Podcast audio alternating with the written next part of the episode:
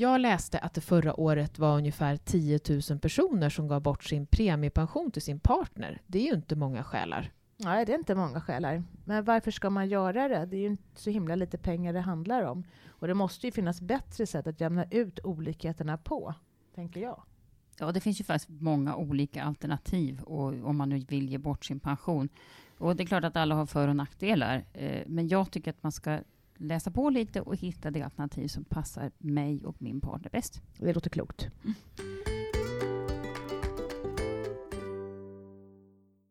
Du lyssnar på Min Pensionspodden där vi idag ska prata om hur mammor får en bra pension. Men vad är det här att ge bort sin premiepension? Vad är det vi pratar om egentligen, Kristina? Jo, det är ju så här att den här premiepensionen, PPM-pengarna som man ibland brukar säga, det som är en del av den här pensionen som man får i orange kuvertet. Eh, den delen kan man faktiskt ge bort om man är gift. Så ger man den till make eller maka. Eh, och då gör man det i förväg varje år. Eh, och det kan handla om kanske upp till 10-11 000 kronor om året beroende på lite grann hur mycket man tjänar. Eh, och det är klart, det är ju naturligtvis ett sätt att, att jämna ut pensioner om kvinnan, mamman har lite pension och gubben har, har högre pension eller kommer få högre pension. Eh, det här ansöker man om eh, hos Pensionsmyndigheten. Okej. Och varför är det här då viktigare för mammor än för pappor? Ja, det är ju den eviga frågan.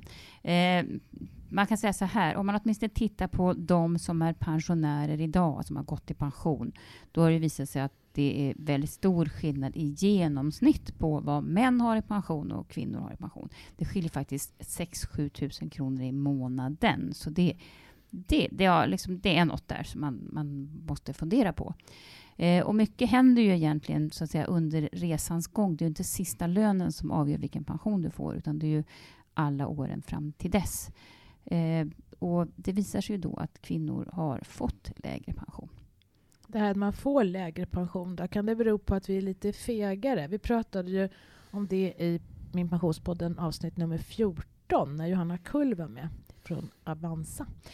Eh, jag tänker, dels så har vi lägre lön för det mesta under hela livet och då har vi mindre sparutrymme att röra oss med. Och sen så när det väl kommer till kritan och vi ska försöka få mer pengar till det här lilla sparutrymmet vi har så är vi fegare än männen och vågar inte satsa lite, lika mycket. Det blir liksom moment 22 på något vis. Kan det, kan det vara en orsak till att det ser ut som det gör?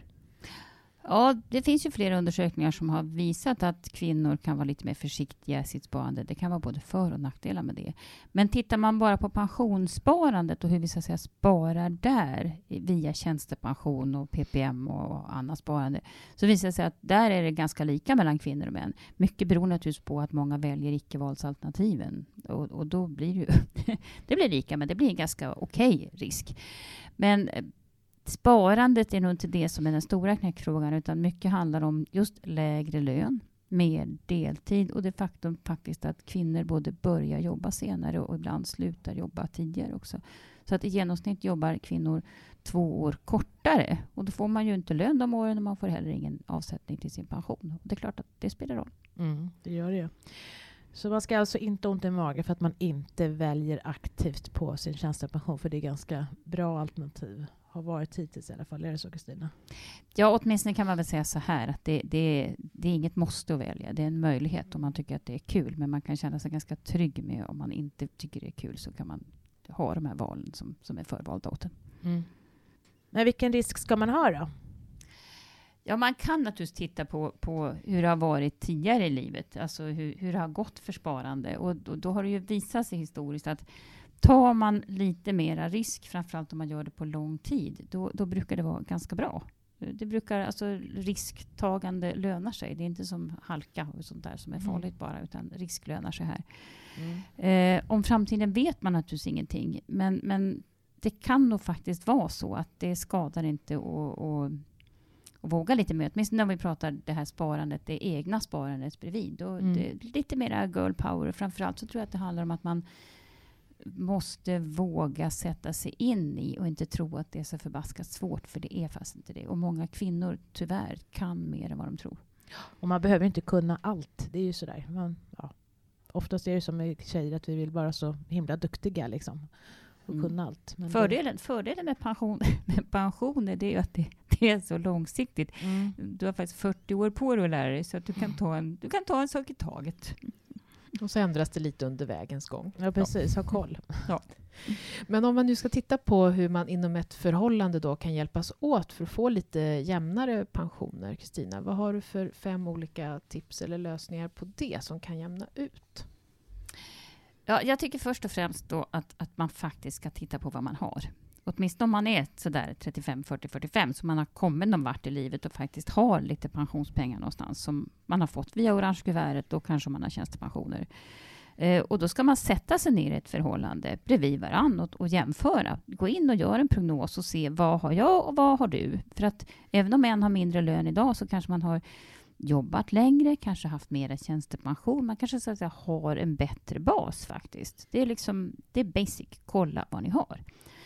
Eh, sen får man fundera på då, okej, okay, om någon ska jobba mindre, då kanske man också faktiskt ska fundera på, ja men okej, okay, vad kommer det här att innebära att du faktiskt jobbar mindre? Om du ska jobba 75 procent i tio år eller vad man nu har tänkt sig. Eh, man kan lägga in det i prognosverktyget också och kolla ungefär vad, vad kommer det här, vilken förändring kommer det här att ge på min pension? Så att, eh, då har man liksom gjort ett toolkit. Sen kan man komma till olika varianter om man nu säger att Nej, men nu ska vi så att säga kompensera och det är jättebra tycker jag att man har det tänket. Kompensera här och nu. För att man vet ju aldrig vad som händer i framtiden. Vi har pratat om skilsmässor, vi har pratat om dödsfall, vi har pratat om allt möjligt. Så att se till att de där pengarna är liksom klara redan, så kan vad som helst hända i framtiden. Vi börjar då med det som vi pratade om inledningsvis, eh, och ge bort sin premiepension. Det finns som sagt för och nackdelar. Det som händer är ju då att jag tar av min egen framtida allmänna pension i orange kuvertet och så ger jag bort en del till min fru eller man. Ja, då, jag får ju lite mindre pension, min fru eller man får mer pension. Om man håller ihop så spelar det ju har man lite jämnare fördelning och det kan ju vara bra. Det kan till och med vara bra om vi har de skatter vi har idag. Så kan man göra en skattevinst, det vill säga om, om den här mannen, då, vi en man, tjänar ganska mycket och har hög marginalskatt som det heter, det vill säga får betala mer på de här sista kronorna man har. Eh, och kvinnan som har fått pensionen har en lägre marginalskatt. Då har man ju så att säga gjort en vinst i familjen. Hepp, bra. Eh, nackdel, sen för, en fördel till med premiepensionen det är ju att den är, man ger inte bort pengar här och nu. Utan man ger ju bort framtida pengar. Och är det så att man har en tajt budget där man liksom ja, man har barn att försörja och allt vad det är för någonting och amorteringar och elände. Eh, då kanske det är bra att ge bort framtida pengar istället. För man har ju ändå gett bort, gett bort dem. För man får faktiskt inte tillbaka dem. Det, här, det som är bra med att ge bort premiepension också, det är att vid en skilsmässa så är pengarna, man har redan gett bort dem. Man kan inte dela dem, ingenting, utan det är klappat och klart. Nackdelarna den största nackdelen tycker jag egentligen är att man, man kan lura sig själv. Man tror liksom att nej men, nu har du gett bort din premiepension. Nu kommer vi få väldigt jämna och, och bra pensioner och det kommer handla om jättemycket pengar. Det gör det inte. Om man ger bort kanske 10 000 kronor om året så blir det faktiskt inte särskilt mycket pengar ens om man gör det i, i liksom 30 år. Eh, det kanske gör 3 000 spänn före skatt på pensionen. Och då sa ju vi att den skillnaden i mäns och kvinnors pension var liksom uppåt 7000 spänn. Så att det räcker liksom inte riktigt till. Eh, det andra är ju också att om man nu skulle dö, om den här kvinnan skulle gå och dö, då ärver inte familjen de pengarna, utan de pengarna, som, om man inte har börjat ta ut dem, de går till liksom alla andra pensionssparare. Eh, så det tycker jag också är, är, ja, det får man ju tänka in i den kalkylen.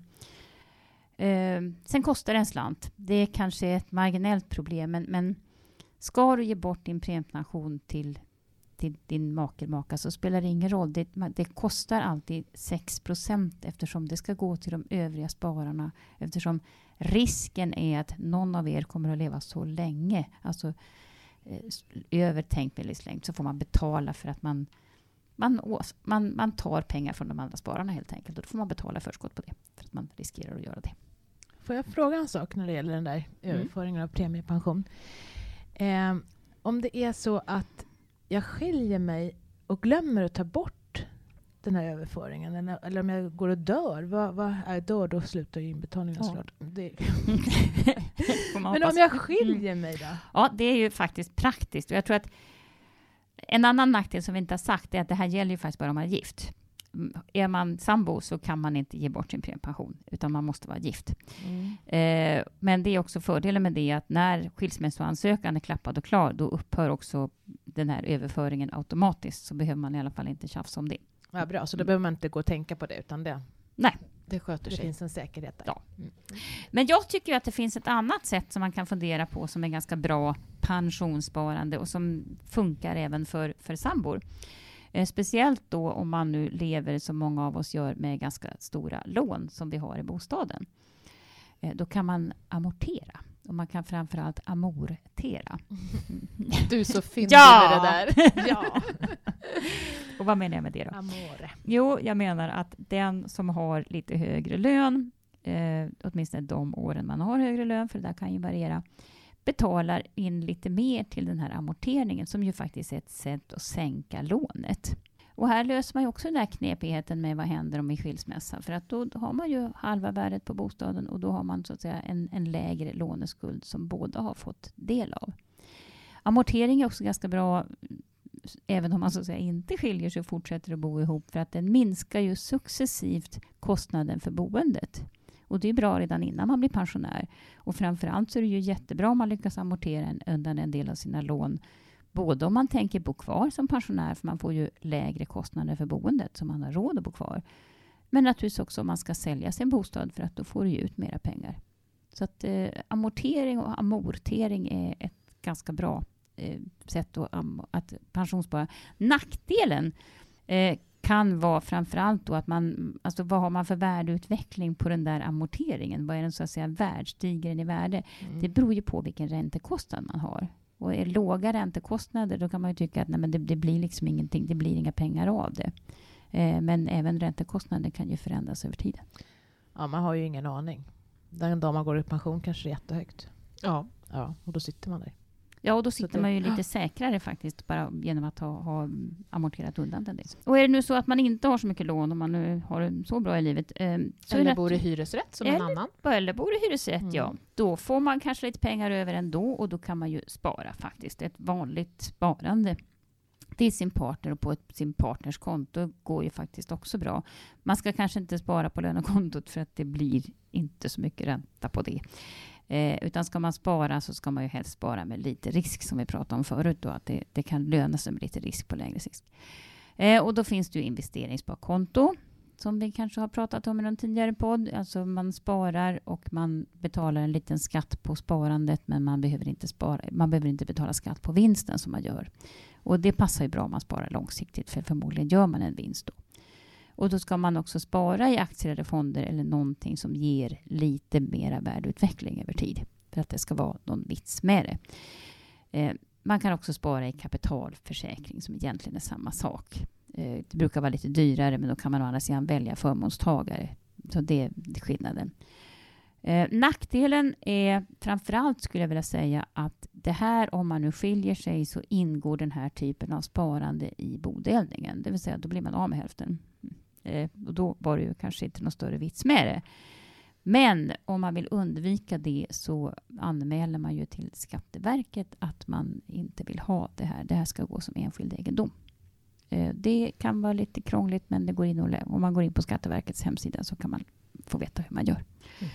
Vad finns det mer då? Ja, egentligen skulle jag säga den sista delen tycker jag ändå att man ska säga även om det inte har med sparande att göra. Och det är ju faktiskt att försöka dela mera jämlikt på, på arbetet hemma, om det går. Alltså att det är egentligen inget bra att ha så väldigt olika löner eller att någon, framförallt om någon har väldigt låg lön, väljer att jobba deltid och det, man, man egentligen inte kan försörja sig själv på den lön man får. Det är som en nackdelen, dels får man ju låg pension, eh, men det är också så att det, om man blir sjuk eller arbetslös här och nu så, så får man ju väldigt låg ersättning redan innan man har gått som pensionär. Mm. Och om, just om det där pratade vi faktiskt i poddavsnitt fem också. Det var, då hade vi en gäst i studion som hade omedvetet, utan att tänka på det, delat lika. Både maken och hon gick ner i tid när de fick barn.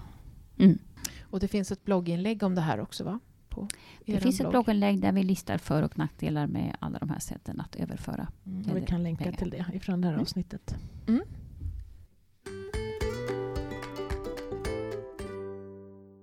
Vi har fått en fråga som kanske tangerar det här lite grann, men det är en kvinna som undrar, det finns någonting som heter barnårsrätt inom den allmänna pensionen som man får från staten då. Vad är det och hur funkar det? Barnårsrätt, ja. Det är ganska bra. Det är en ganska generös förmån skulle jag vilja säga. Eh, och det fanns egentligen eh, ett litet arv från det här gamla ATP-systemet som man hade förr, som gamla pensionärer har. Även då kunde man få lite extra pengar de år man hade små barn.